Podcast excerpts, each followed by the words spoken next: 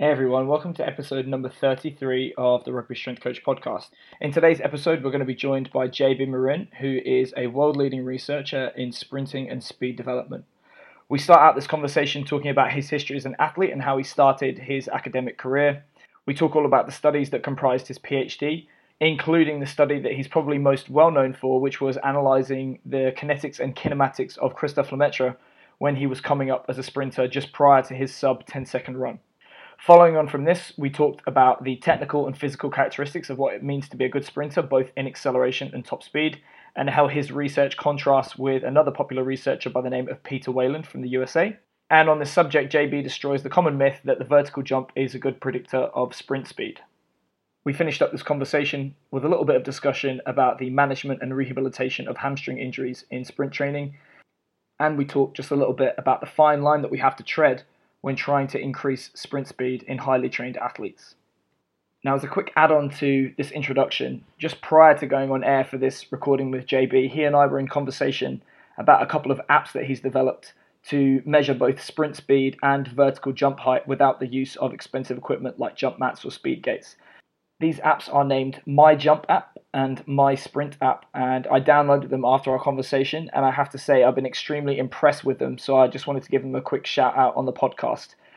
Using these apps and other research which JB has contributed to, it's actually possible to plot an individualized force velocity profile for your athletes both in jumping and sprinting to try and calculate whether they are force deficient or velocity deficient and then train them accordingly hopefully with results that would be far better than you would expect with a balanced or generic program, which I have to say is not bad for 9.99.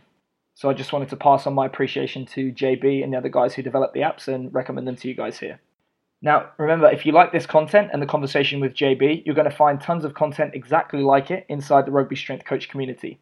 This is an exclusive members community that I've developed just for strength and conditioning coaches, and our mission is to try and provide coaches with the knowledge skills, and connections that they need to get ahead and build their careers. Every month, we host a speaker from elite level professional sport presenting on a topic that is dear to their heart and hugely important in the real world. This is not just what you're told to learn for accreditations and exams, this is the topics that keep world class coaches up at night, and it's stuff that they're using with their teams day in and day out to try and produce elite level performances. Now, when you sign up to become a member of the Rugby Strength Coach community, you're not just getting access to those webinar recordings, which are well over 30 hours of information. You're also going to get access to the Strength and Conditioning Discussion Forum. This is a place where you can share ideas, share resources, ask questions, and help solve problems with coaches from all over the world at all levels of sport, from international and professional down on to amateur. Lastly, and I'm super proud of this, we have a career development section where you can get help from coaches who have been there, done it before you on every aspect of your career development. That can be sending out cover letters, establishing connections, or even preparing for interviews and practical tasks at interview. We have a number of people inside the community who've used the advice of members to secure themselves internships and jobs. And the community is growing day by day. We have members all over the world, so hopefully that can continue. Now, if you'd like to give it a try, just go to rugbystrengthcoach.com slash members and enter the coupon code TRIAL when you get to checkout. That's going to allow you to try all of the website for just £1 for 24 hours. If you like it, you can keep it and get yourself a standard membership. If not, just get in contact and cancel it. There's no strings attached. You can cancel it whenever you like. But for now, sit back and enjoy this interview with JB Morin, and I'll talk to you soon. JB, how are you? I'm fine, thank you. Thanks for having me. Mate, I appreciate it. And um, I think I think you're the first doctor on the podcast. Okay, let's go. I hope, hope I will be a good representative. I, I hope so. I'm sure you will be. Um, so, you know, for, for, people who don't know you, I'll say it for you. You're you're probably one of the world's leading researchers on um, sprinting and speed development. But can you give people a little bit more background about who you are and what you do? Yeah, so uh, my current position is a full professor position at the, the University of Nice in France. Um, I moved there in 2014, and um, my background is uh, basically sports science and training. Um, I did my master's in 2000, and then I had uh, my PhD on sports biomechanics in 2004. And um, I'm also working as a consultant for uh, sprint power um, topics. Yep. And um, how did you how did you decide to get into that area for, for research? basically, it's it was it was at the time um, my uh, sprint discipline. I was um, a middle distance runner who came to sprinting. I did the the 400 meters hurdles, and the idea is that uh, you always investigate or you always work with passion uh, on what you like and on what you're doing. So there was no question. Um, I went on to to study that a bit a bit deeper. And um, what were what were the, the main studies that that made up your PhD? Well, my PhD was um, um, designing some new computation methods to calculate the, the lower limb stiffness during running. And um, so that was a field-based method uh, back in the time already. yeah. And uh, the the idea was to take some field measurements to analyze uh, running mechanics, and um, we applied this method in sprinting. So that was a 2005 2006 publications. And the idea was to know if um, good sprinters, those who decelerate the less, um, are also those who have a great leg stiffness mm-hmm. and the ability to to bounce onto the ground. So already at that time, uh, it was uh, something like 10 years ago. Uh, that was the topic of the PhD. And and what did you find out? Well, the idea is that well, first we found out that the the method was valid and, and we could use it uh, uh, in the in the field. And the second thing is that we observed that the sprinters who were able to limit the decrease in speed with fatigue, for example, mm-hmm. there were also those who were able to limit the decrease in stiffness. So it means um, if you want to train for uh, repeated sprints or uh, long sprints, uh, then you have an advantage in, in training for uh, lower limb stiffness mm-hmm. with like uh, short range bouncing, etc., etc. So you're of the well, your your research confirmed that stiffness is a skill or an ability that could be trained with with the appropriate yeah. training. Yeah, and uh, it's it's it basically at first we didn't go into training effects, but at first it confirmed that it was a it was a variable that was um, important in maintaining the speed. So it's very funny when you think back. It's um, back in the days I was working on maintaining the speed, mm-hmm. and now I'm working on generating the speed. so yeah. I, I, I took things the wrong way, maybe. so, would you say stiffness is more something? It won't necessarily make you faster, but it will help you to slow down less. No, when I think back, I think it is also useful when accelerating because if you think stiffness has the ability not to deform and to transmit the force, mm. then yes, I, I, really think ankle stiffness, ankle joint stiffness is really key in transmitting the force. So it's also very, very useful in accelerating as well. Okay. And your your work now are you still working with the the resisted treadmill studies and, and examining the kinetics and kinematics of, of different um, of, of runners at, at different speeds? Um, so uh, indirectly, yes, because I left the university where the treadmill was, and I couldn't take it with me. yeah. but uh, and and we still have data. Uh, we are still writing papers on these data. But the thing is that um, colleagues of mine in Aspetar in Qatar, um, Olivier Girard especially, mm-hmm. uh, they have the same instrumented treadmill as I had before. Oh, so okay. we kept we kept on working on that um, with uh, sprinting in altitude or heat conditions. Okay. So yes, I'm still working on it. Yes. And is it right? Basically, the big the big finding, and obviously the the study that you're most well known for was looking at you know what makes Christophe Lemaître so fast, and yeah. the, the conclusive answer was horizontal power. Yeah, that's yeah, yeah, that's it. Uh, it was horizontal power, and it was the fact that this horizontal power was generated on the basis of a low average power. You see what I mean? So Lemaitre at the time he was nine nine. Um, he was busy. He didn't have strength. Um, he's, he's, he, he didn't do some strength training. Yeah. Basically, and his numbers were really well for that level of sprint uh, ridiculous. So the idea was, um, how can he do that? And so we show, we, we observed that he had a crazy effectiveness in applying the force horizontally. Mm-hmm. So the, the, the idea is that uh, his amount of force generation was very poor, let's say, but it was oriented with a crazy horizontal angle. Mm-hmm. And is that just an acceleration, or is that also during top speed? No, that was the we we focused only on the acceleration phase. Mm. But um, what we observed with him was that he was also able to bounce with a high stiffness once at top speed. Um, and he, he's more like a 200 meter sprinter. So uh, he had also this um, this ability to maintain the speed. Yeah.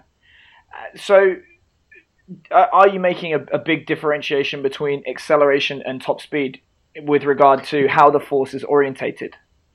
Yeah, absolutely. And uh, um, I think one of the main explore to measure things. Yeah. Um, so, and yes, that, that's our studies are very complementary with those of uh, Peter Weyand and, and Ken Clark, mm. uh, in that they really focus on what happens once the runner is at top speed, and we recently focus on what happens just before that. So, okay. if you take their conclusions and ours, uh, you have, to me, a very clear and neat picture. And um, in some of our studies, when we focus on the top speed phase, we find exactly the same results as they did.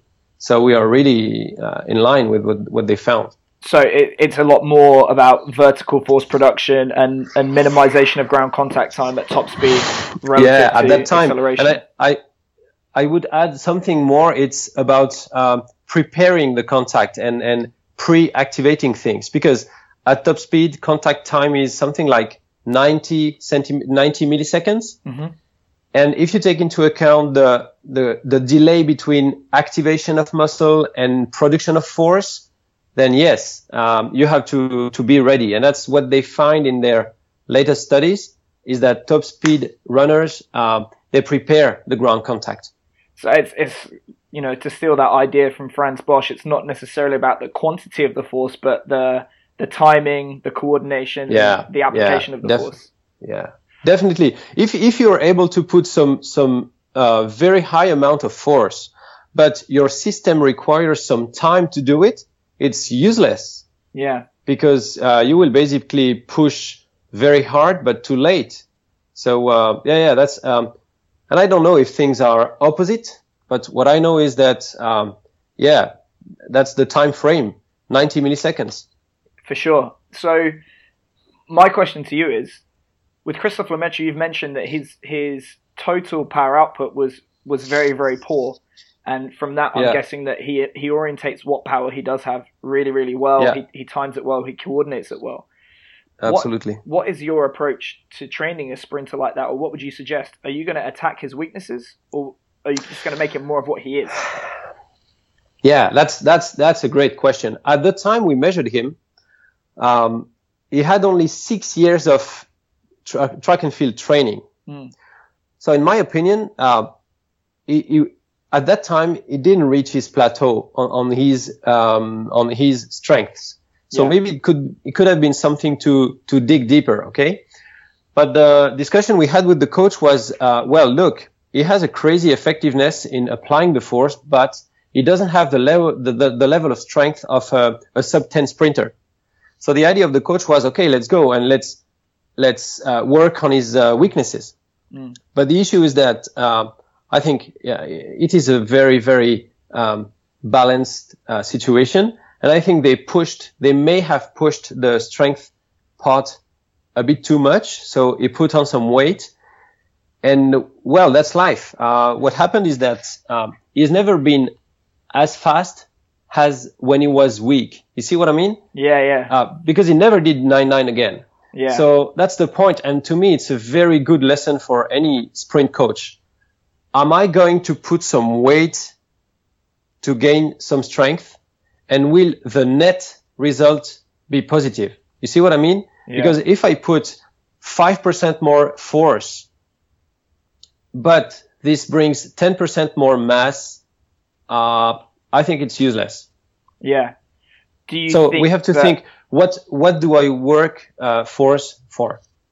Do you think that a lot of athletes go too far in the direction of, of strength and you know with the additional cost of mass? Because I you know, I look well, at some UK sprinters and they put up incredible yeah. numbers in the gym, but then they don't necessarily replicate that level of success on the track.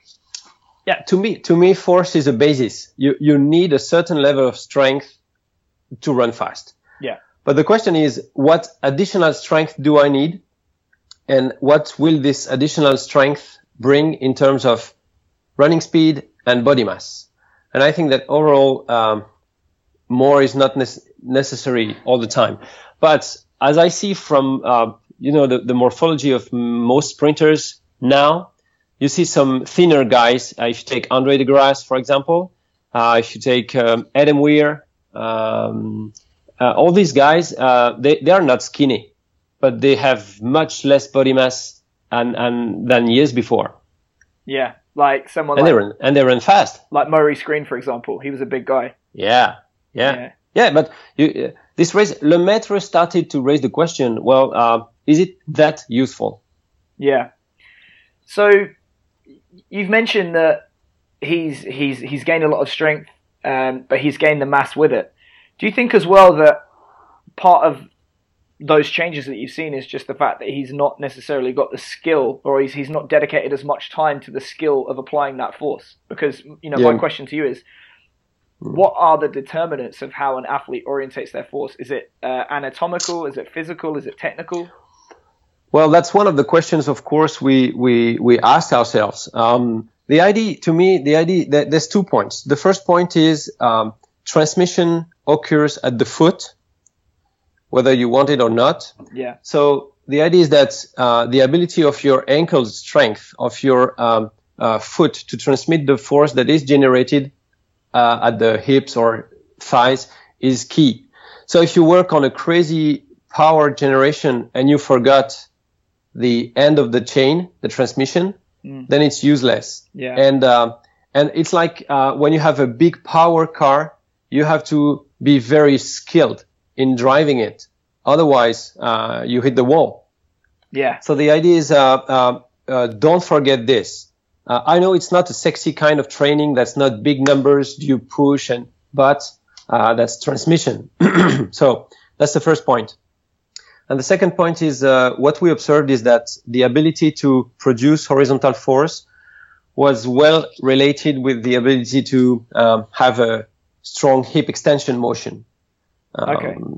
And um, that's maybe something that his coach or him took for granted because he had very strong um, glutes and hamstrings at that time. So they may have worked on something else and they may have shifted the balance uh, Yeah. too much. Too much. I think one of, one lesson is that um, you don't take your athlete's strength uh, for granted. Yeah. It's, uh, I'm okay with working on the weaknesses, of course, but uh, it, it shouldn't be detrimental to, to what's the strength of the athlete. Or, you know, f- forgetting what made them that good in the first place.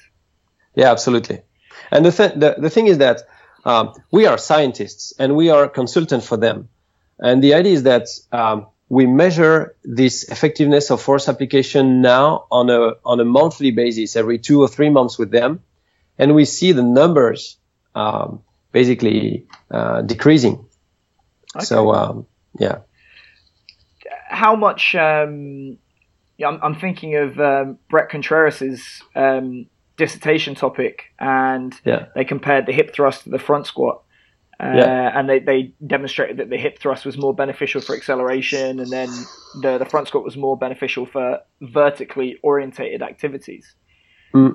Do you, do you think that is going to be, play a significant part in, in helping field sport athletes to increase sport, or do you think maybe that's more of a reflection of the low training age of the people in that study? Because obviously that's still quite a, a long way away from actual sprinting in terms of specificity.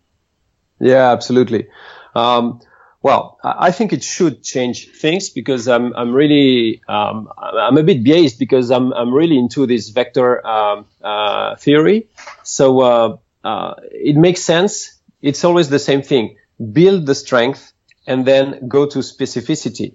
So my opinion is that if you want to build the strength first and foremost uh, in the horizontal direction, then yes, this kind of exercise is good, and and data show it. And then you want to go into specificity. And to me, every time I hear the word specificity regarding sprinting, my my mind goes to velocity. Yeah, because you need to you need to know that after two steps of a sprint start, the body is already moving at more than 75% of his end top speed. yeah, So even even a sprint start should be seen as a force at high velocity exercise. And the, one of the biggest mistake that uh, people do maybe in SNC is thinking that force at a slow velocity will transfer to force at a high velocity. I, I don't think it's the case. I agree. So to me, speci- specific means velocity based. So the first question I have in my keynotes or whatever is what force at what speed? Are you a rugby coach? Do you see some guys starting accelerating with a with an initial velocity? That's a crazy high velocity uh, for producing force. So that's the first question. And it, it's fair to say as well that if you are accelerating from a, a rolling start, you're you're probably not going to get close to those velocities in traditional gym exercises, right? Absolutely. So then Nothing compares. Nothing compares to the stimulus of uh, moving your legs when you run at at uh, 10 meters per second. So one day or another, uh, you, you will have to face it. Yeah. So you, you mentioned there that guys are hitting seventy five percent of their of their maximal speed within the first two steps. Yeah. Do you find with the faster athletes, or for example, if you increase maximal running velocity, that they're still hitting that seventy five percent within two steps, or is it just that they take more steps to get up to top speed? Well, at that point, um, um, I, I cannot disclose some of the results we have, but uh, there's a, a research project going on with people at the INSEP, the National Institute in Paris, where we um, look at this basically with a French sprinter named Jimmy Vicaut. He's a, the European record holder now. yeah. And, uh, very, very- Yeah, absolutely. And uh, the, so the study is uh, is led by Giuseppe Rabita, and uh, we participate to that project. And very soon we will have answers to that. Because to me, um, if you want a sprinter to push and be fast in the starting blocks, uh, it makes sense to do some assisted movements. Like, are you still able to produce some force even if the velocity is higher than you than you can handle? So you you'd actually advocate using stuff like towed running, maybe downhill running Yeah. to to help Yeah, improve force absolutely. production. Uh, yeah, absolutely. And I, I can tell you that because it's been on the French media a few a few weeks ago. But yeah, Okay. How do you how do you find using those tools? Because a lot of coaches report that when they use them, definitely with rugby athletes, they tend to Mm. put their foot out in front and put the brakes on. Yeah. But to me, uh, if someone put the brakes on, uh, it means something because if you can um if you can take that kind of barrier down, uh, uh, you just have to lift the brakes and and and something positive will happen. Yeah.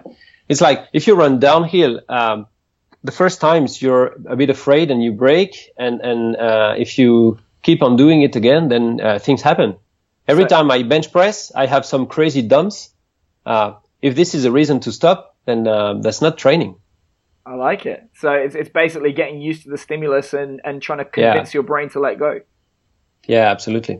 Cool. So another study that of yours that I that I liked and I could relate to was the relationship between vertical jump and sprint performance in rugby players.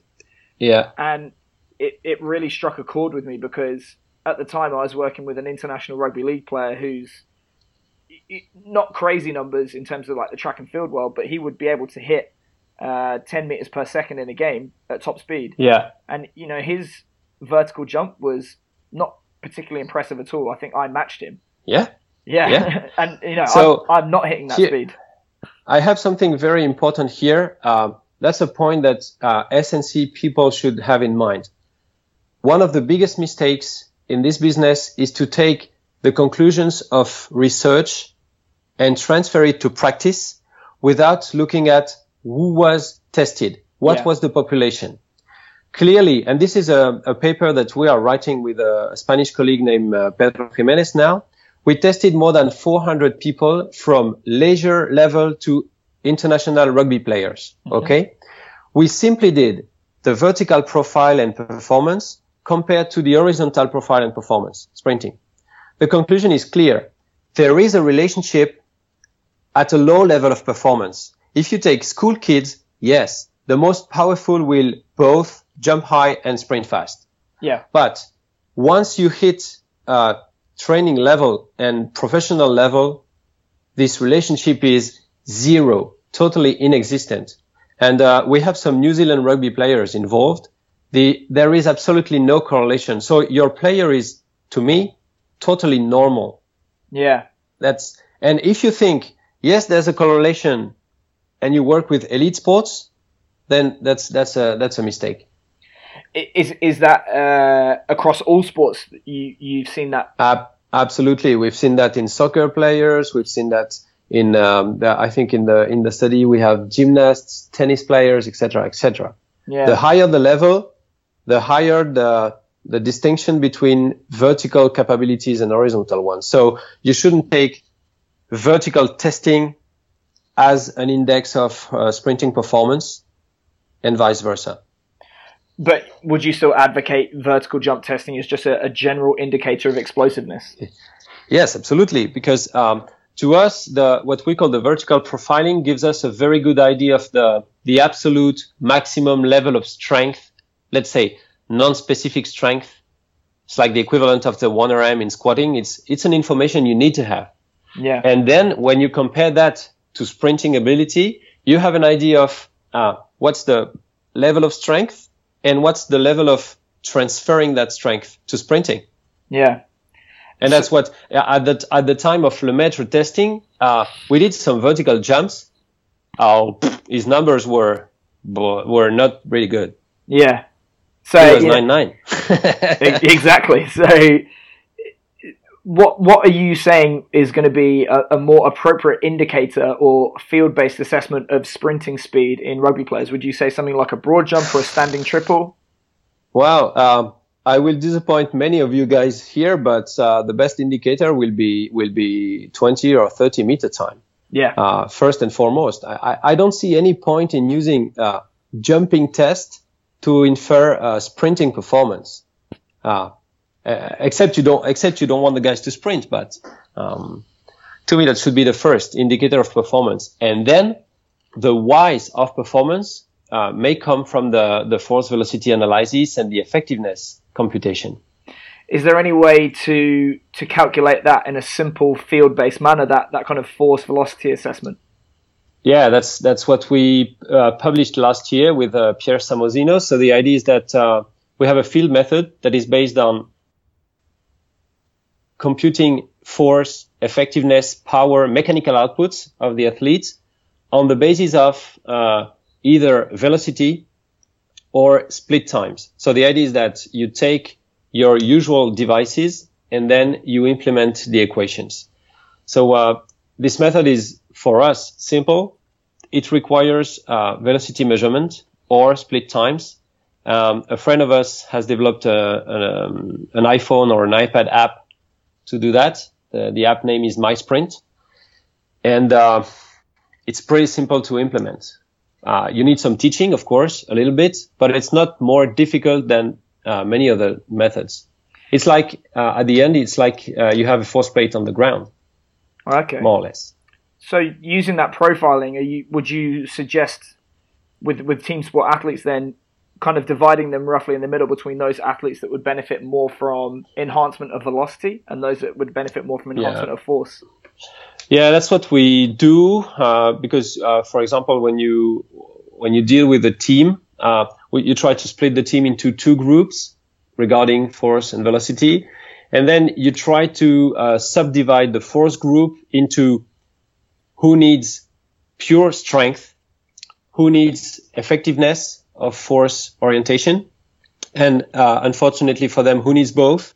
Yeah. Um, so you go a bit deeper in that, and that's what we did with uh, uh, the rugby sevens team, for example, in France. Like, okay, who needs what? The idea is that the first step for us is try and have the team training different things. Because if you train every guy the same, it's because you assume that everyone has exactly the same capability. To me, uh, it's easy for me to say that because I'm not a coach, but yeah. this doesn't make sense. It doesn't make sense. I agree. It's crazy. Is is yeah. there any is there any separation on the velocity side? Uh, for now, uh, we did not dig uh, deeper into that for a good reason. It's that uh, uh, in rugby or in soccer, uh, what you need is first steps, first meters acceleration. Yeah. And top speed may not be an equivalent um, variable. Yeah. but uh, we are going to to make some research into uh, step frequency. Okay. I mean, do I have a high velocity because I have the ability to be frequent, um, or is it something else? What's your hunch? Do you think it is due to, to frequency, or is it just a, is is frequency a consequence of force? Uh, we we try to analyze that um, in in in jumping with a, a tapping test to Yeah. to have the the lower limb frequency of motion, and it's it's a bit of both. Uh, you need pure velocity of extension, and you need also uh, a high frequency. So uh, this is the next step. We are more now focused on the force side uh, of the research, um, and for another reason, it's the relationship with injuries. So um, yeah, that's the velocity is the next uh, the next frontier for us. Do, do you think there's still a place for maximum velocity sprinting or, or sprint training within field-based sports for things like um, Yeah, sub-maximal efficiency, hamstring prevention, stuff like that? yeah, yeah, absolutely. To me, there is two reasons. Uh, I changed my mind about that in the last ten years, but to me, uh, there's two reasons to work on the top speed and the, and the maximum velocity. The first reason is that, as I said before, after only a few steps, if you're wide open, which is almost never the case in rugby, but let's say if you're wide open, after a few steps, your speed is already very close to top speed. Yeah. Okay. So, uh, even if you almost never reach the actual top speed, there's many, many situations in which you reach 90, 95% of it. Okay. So first reason. The second reason is that to me, top speed is a prevention exercise for hamstring injury. And I will explain you why. Well, of course, everyone sees it as uh, the reason for injuries because when you're at top speed, you're at a high risk. But to me, top speed is a moment where you put your muscle system in the context of a dangerous situation. And if you never do it, it's even worse. So the less you do it, the higher the risk. In my opinion, well, this is an opinion, but uh, we have now evidence showing that uh, it's a paper in the British Journal of Sports Medicine recently, showing that uh, yeah, high speed is a risk, but to me, high speed is a way to stimulate your system. And of course, if you never do it, then if one day you do it, the system is like, wow, Even bigger risk. absolutely, yes. So it's a use it or lose it thing. For sure. Do you think there's a relationship between um, increasing an athlete's uh, maximal velocity and then in- increasing their perfor- performance in acceleration over shorter distances? The question is a bit tough because uh, I don't think so. But uh, by definition, if you want to work on your top speed, you have to generate it. So uh, it's like, yeah, except if you have a treadmill on which you drop and you you just um, don't have an acceleration phase. Yeah. Um, so indirectly, if you work on top speed, you will work on acceleration before. Uh, but I'm not sure there is a big transfer here. Uh, there's one thing I want to to to uh, comment on.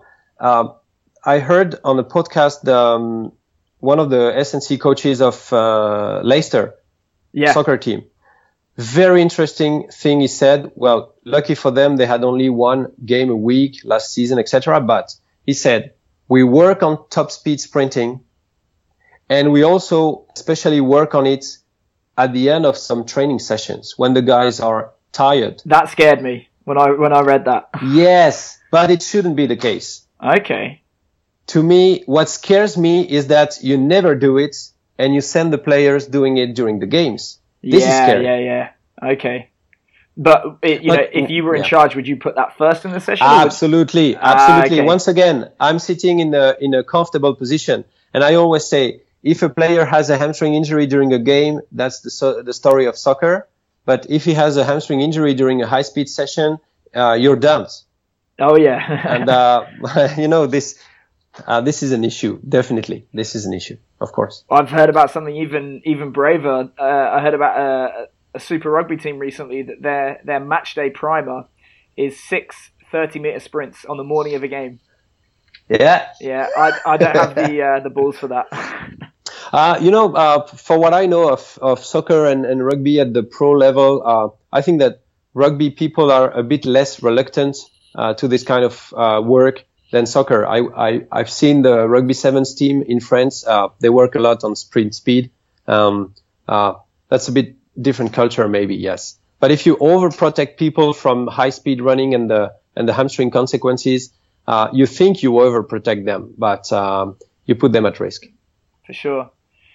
Um, have you looked at the effect of, of cueing or um, you know really quick interventions on how people orientate uh, orientate their force on the resisted treadmill studies?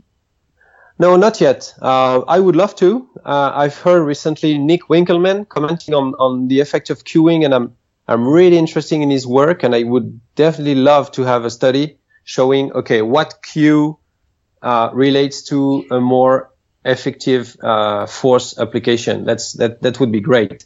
For now, uh, the only focus we had was not on cueing; it was on stimulus. And uh, there's a study under review now that shows that very very heavy sled training improves the the effectiveness of force application. Okay. So the idea is to put if you put a very high mass behind the guy, he will run slow, of course, but his body will be able to orient very horizontally the force. Presumably, because you're you're you're getting them familiar with the body positions that are going to allow abs- them to create more yeah, horizontal force. That's absolutely it. And this you cannot have with light sleds because light sleds allow your body to uh, verticalize and to be in an upright position.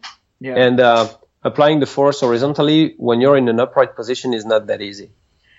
Do you think there's an equivalent uh, for improving top speed mechanics? You know, the, the equivalent of the sled. Is there anything that you can do to shape the environment to force them into the correct yeah. technique?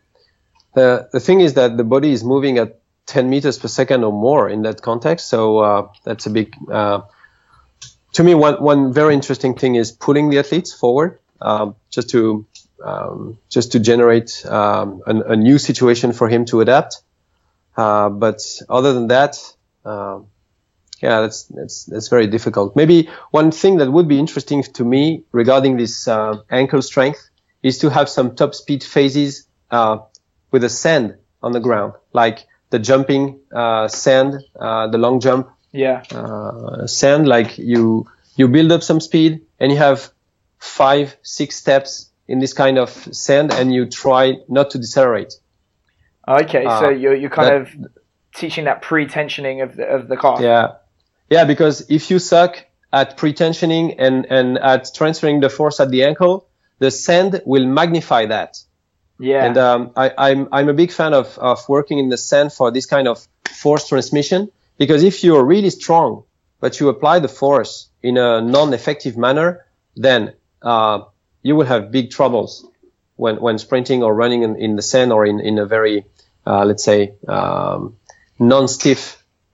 Uh, you can use also a mattress or whatever. Do you think uh, reactive strength index would be a, a, useful assessment of stiffness when you compare that to other jump performances? Yeah, maybe yes, yes, yes, yes. Uh, the only thing with stiffness is that it's pretty difficult to to uh, objectively assess. Yeah, but that shouldn't be a reason. That shouldn't be a reason not to work on it. Okay.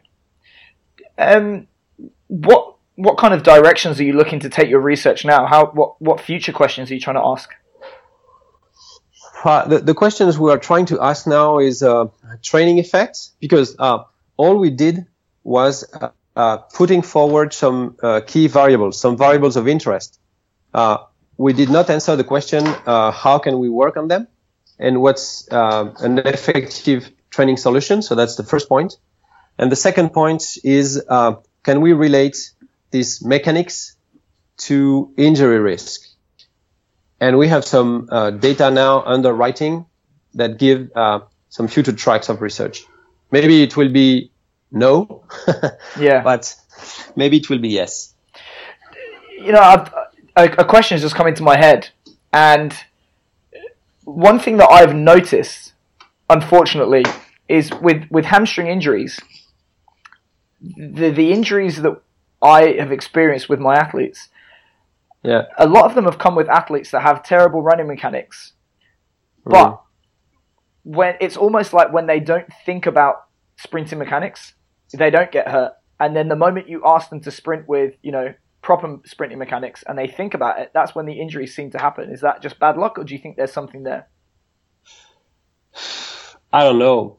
Uh, if, if it's based on only a few cases, then you may not generalize. But uh, what we think as uh, poor mechanics uh, are the mechanics of these athletes, and it's been like this for years. Yeah. So any acute change, any acute change with with instructions or with constraints in the environment will be associated with a uh, with um, uh, a problem that the athletes has to resolve.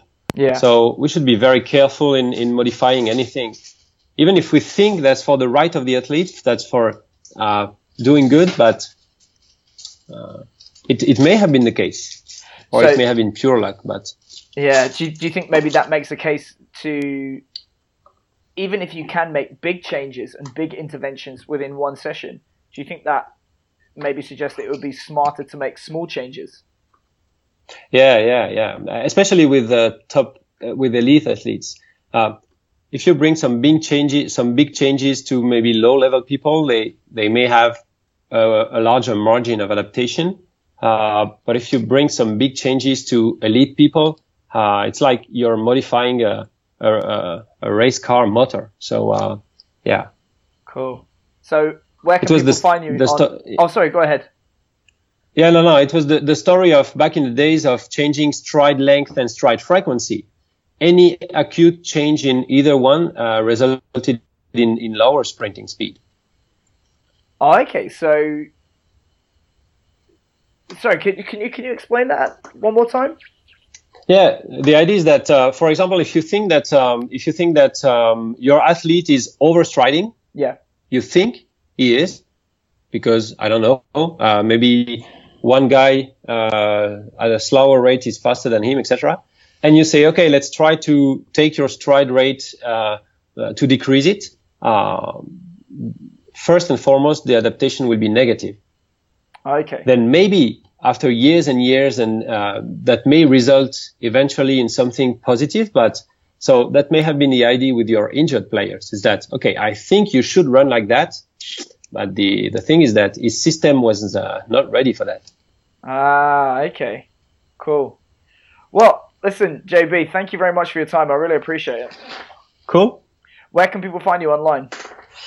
Uh, the best uh, way um, is Twitter, uh, JB underscore Morin, and um, our publications are available at uh, our ResearchGate uh, page.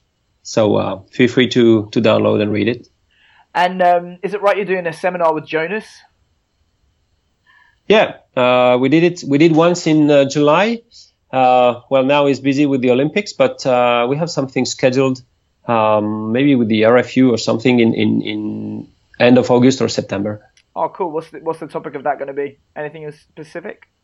Uh, that's going to be um, how to put our uh, field method into practice, basically, because uh, we've been through the theory much more last time, Yeah. but now we want to have people because even if people get the theory, uh, they need to put their hands on the method and, and implement that. I, I wish I could make it. I can't make it though. Yeah, they will. Uh, Speedworks will will communicate on that oh, cool. All right. Well, um, uh, af- after the after the medals in Rio, of course.